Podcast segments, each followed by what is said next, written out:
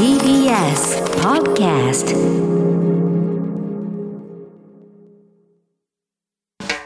発信型ニュースプロジェクト。荻上チキ。セッション。時刻は4時になりました。荻上チキです。南部ひろみです。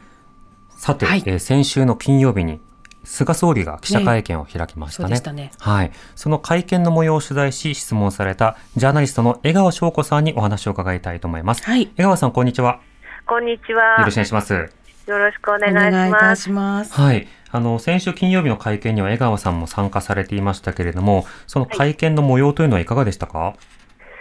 そうですね。まあ、いいつもに比べると冒頭スピーチ、首相の冒頭スピーチがあーちょっと短かったので、ええその分、まあ、やり取りができたかなとは思うんですが、はい。ただ質問に対してですね、このストレートに答えないっていうことがうん。結構あるんですよね、これは、あの菅さん、ずっとそうなんですけども、そのなんかもどかしさみたいなのは、やっぱりあったかなっていう感じですよね。うん、なるほど。尾身会長の方はいかがですか？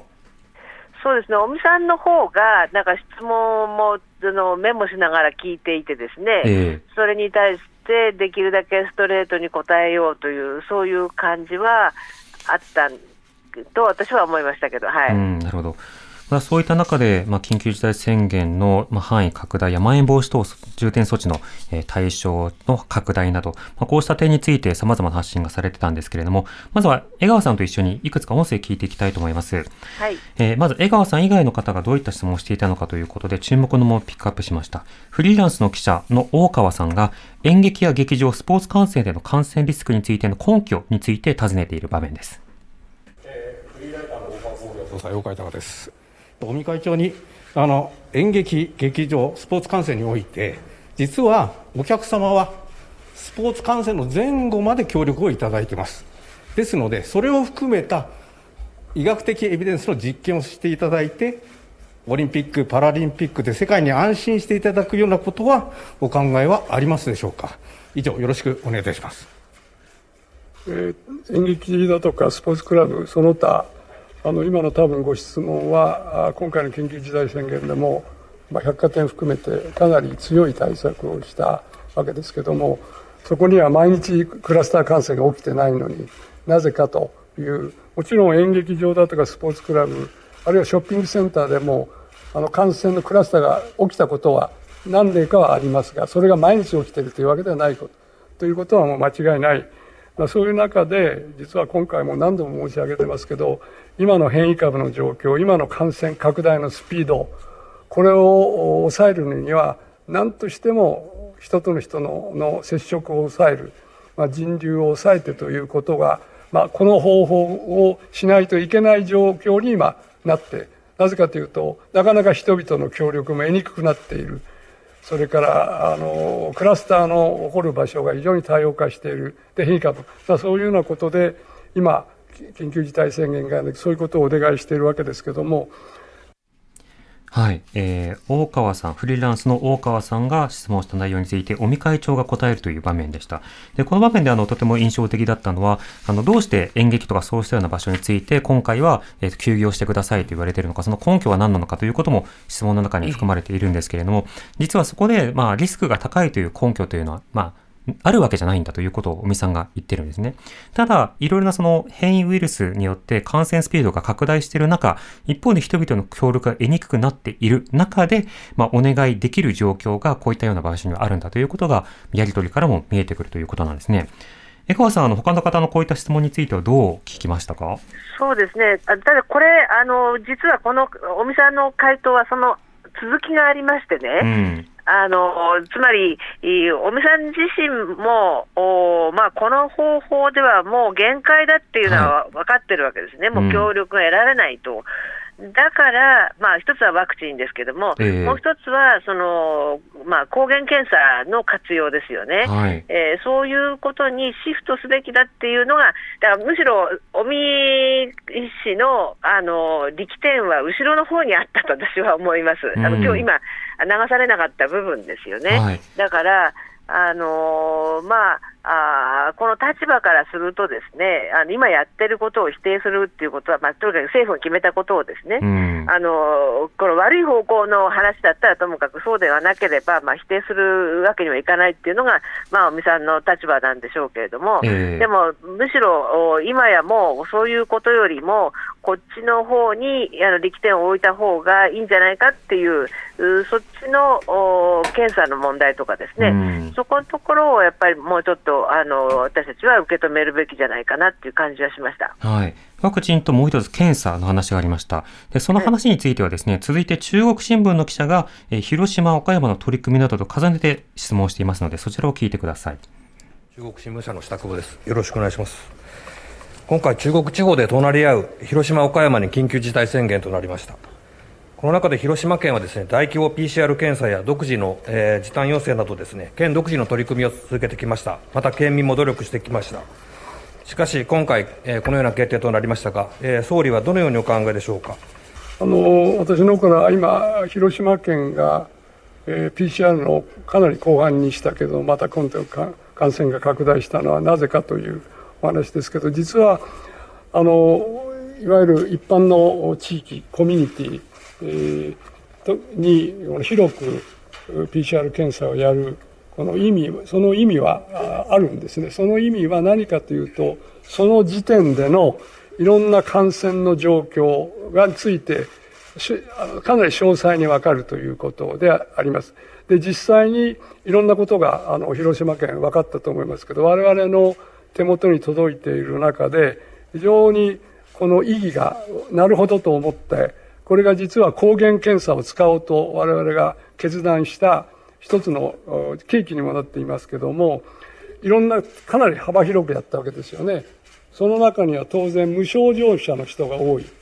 ただし、これで感染防御、感染の拡大を防止しようという観点から言うと、やはり事前確率の高いところに集中してやる。そういう意味では、まだ病院に行くことじゃないけども、ちょっと具合の悪い人に対して検査をすると、かなり陽性率が高い。で、その何人かがいれば、その周辺は感染している可能性があるから、その周辺については確率が高いので、かなり後半にやるということで、大クラスターを防ぐということで、そういうふうな、まあ大きな幅を広くやるのと集中、そういうそれぞれの意味があるんで、まあこれは各地方自治体がそういうことを理解した上であのうまく活用していただければと思います。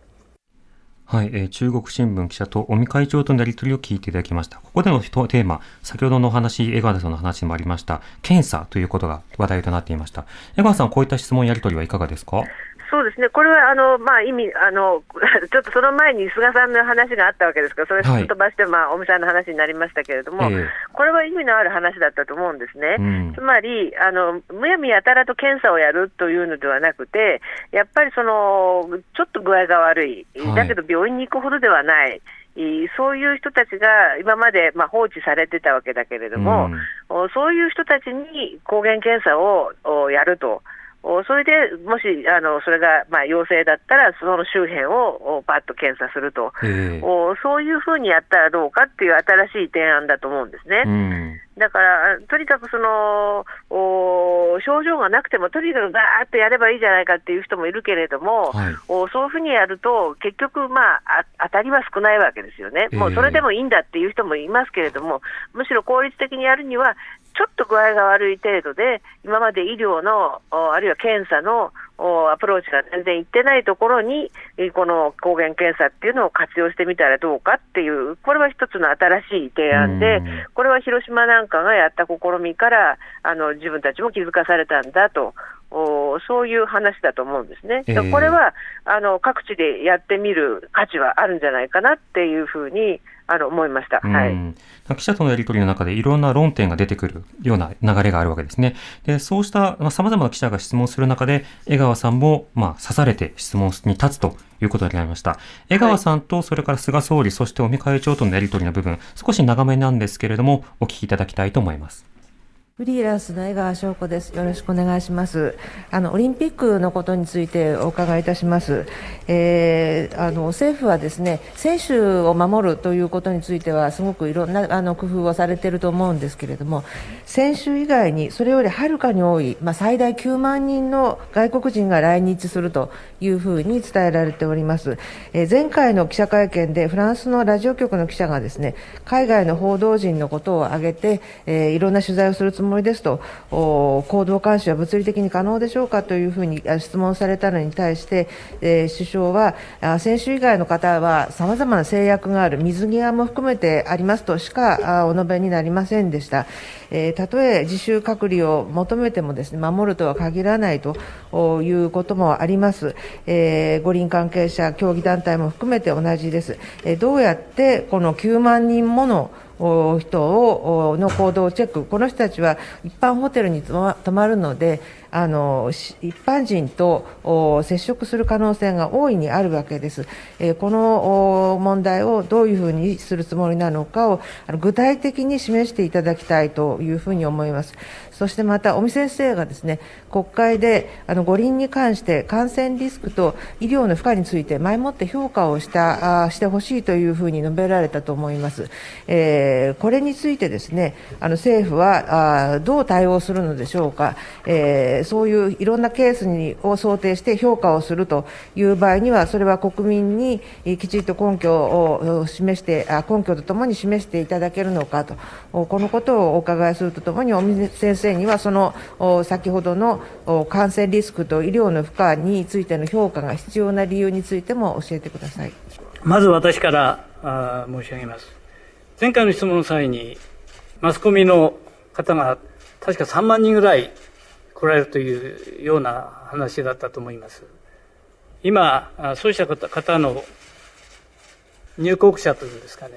そうしたものを精査しまして、この間出た数字よりもはるかに少なくなるというふうに思いますし、そうした行動も制限をする。そしてそれに反することについては、強制的に退去を命じる。まあそうしたことを含めて今検討しております。ですから、一般の国民と関係者が来られた人とは違う動線で行動してもらうようにしてますし、ホテルも特定のホテルに国として指定をしておきたい。指定をしてそうそうした国民と接触することがないようにと。そうしたことを今、しっかり対対応している途中だという報告を受けています。あすいません、自席からのご発言、お控えください。感染リスクと医療の負荷についての評価をしてほしいというふうな尾身先生からのあのお言葉について、これを実行するおつもりはあるのかということも伺いましたあのこの行動指針を決める際に、えー、専門家の方からもう2人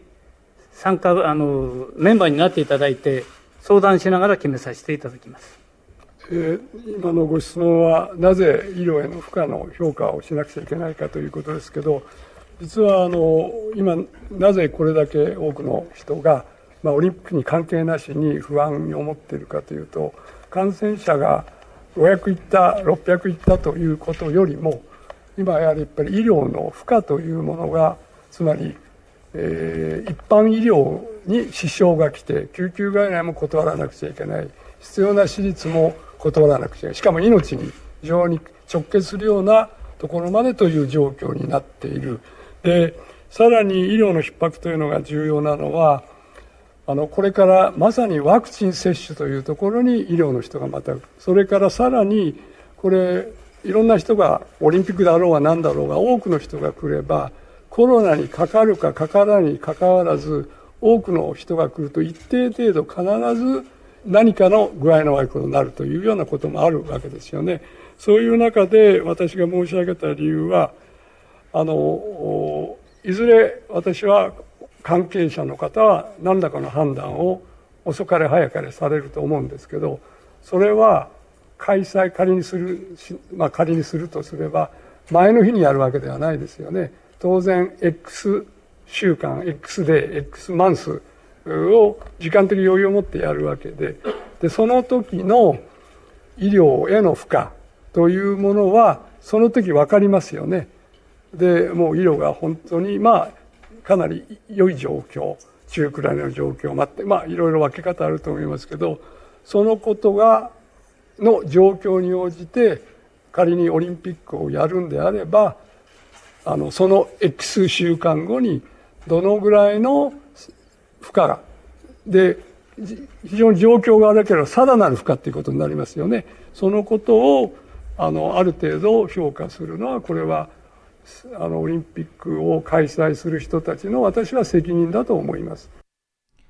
はい、えー、江川さんと、それから、菅総理、尾身会長とのやり取りを聞いていただきました。改めて江川さん、この質問の意図いかがですか？えっ、ー、と、私の質問の前半部分はですね、はい、その1週間前に、やっぱりその総理の記者会見があったわけですけれども、うん、もうそこでラジオフランスの西村さんという特派員がですね、はい、あのオリンピックでその海外から来る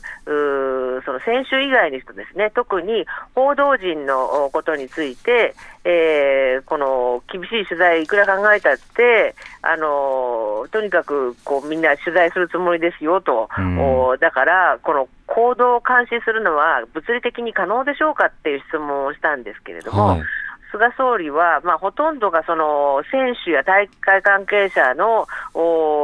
についての対応にあの言及するだけで、うん、えー、その選手以外の人、特に報道陣については、さまざ、まな規制とかですね、水際も含めてとしか言わなかったので、でまあ、普通そういうようなことですと、ですねそこでその場でその記者が、いやあの、私の質問に答えていただいてないので、うん、あの記者に対する行動監視をどうするんですかと。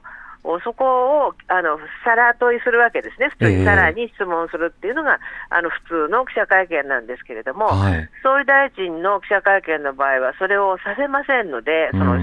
その司会がですね。で、そのままになっちゃってたんですね、えー、であのちょうど1週間後でしたので、今回の記者会見は。はい、あということであの、私がその西村さんの質問を引き継ぐような形で、まあ、その代わりにさら問いをしたと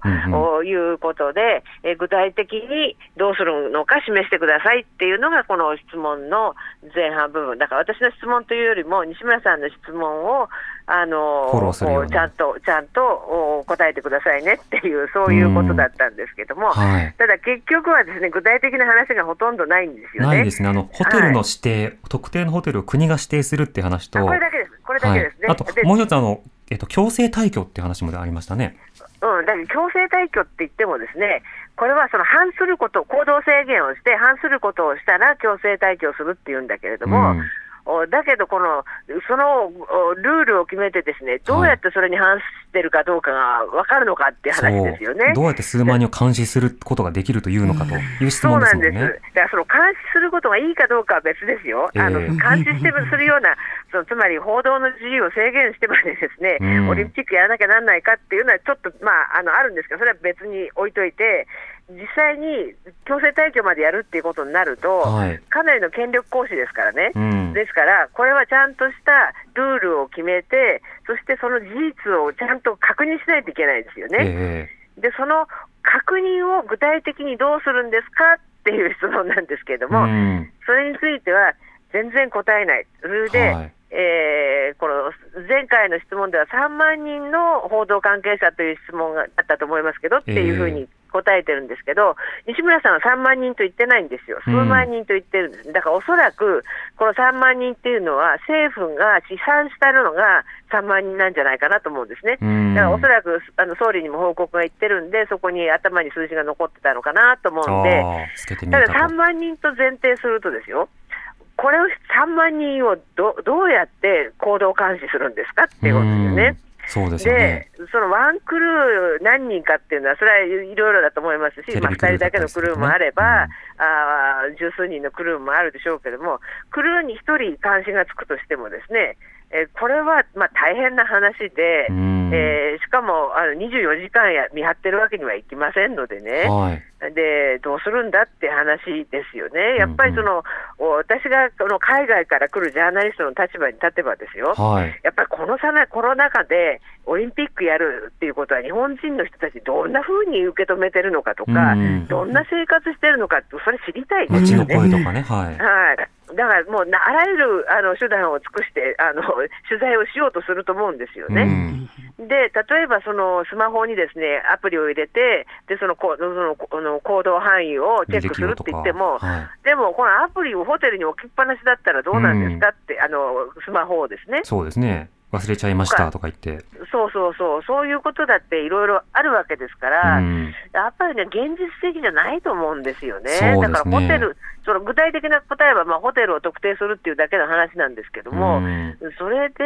その、まあ、多くの人たちの行動をですね、制限できるのかということですよね。ええで、そうこれ、ねなんでこれをやっぱり重視するかっていうと、選手はまあ一応、どの程度守られるかどうかともかく、このバブルの中にいると、うん。そこから出さないから、一般人とは接触しないっていうわけですけれども、ええおーやっぱりそれ以外の9万人もの人がですね、はい。この一般人と接触可能な状況にあるとすると、やっぱりまあ世界中からいろんなウイルスが持ち込まれる可能性あるのでね、ええー例えば2週間のあの自主隔離って言ったって守るとは限らないんで、うんあのそっちのことっていうのはとっても重要なのに、具体的な対策っていうのが、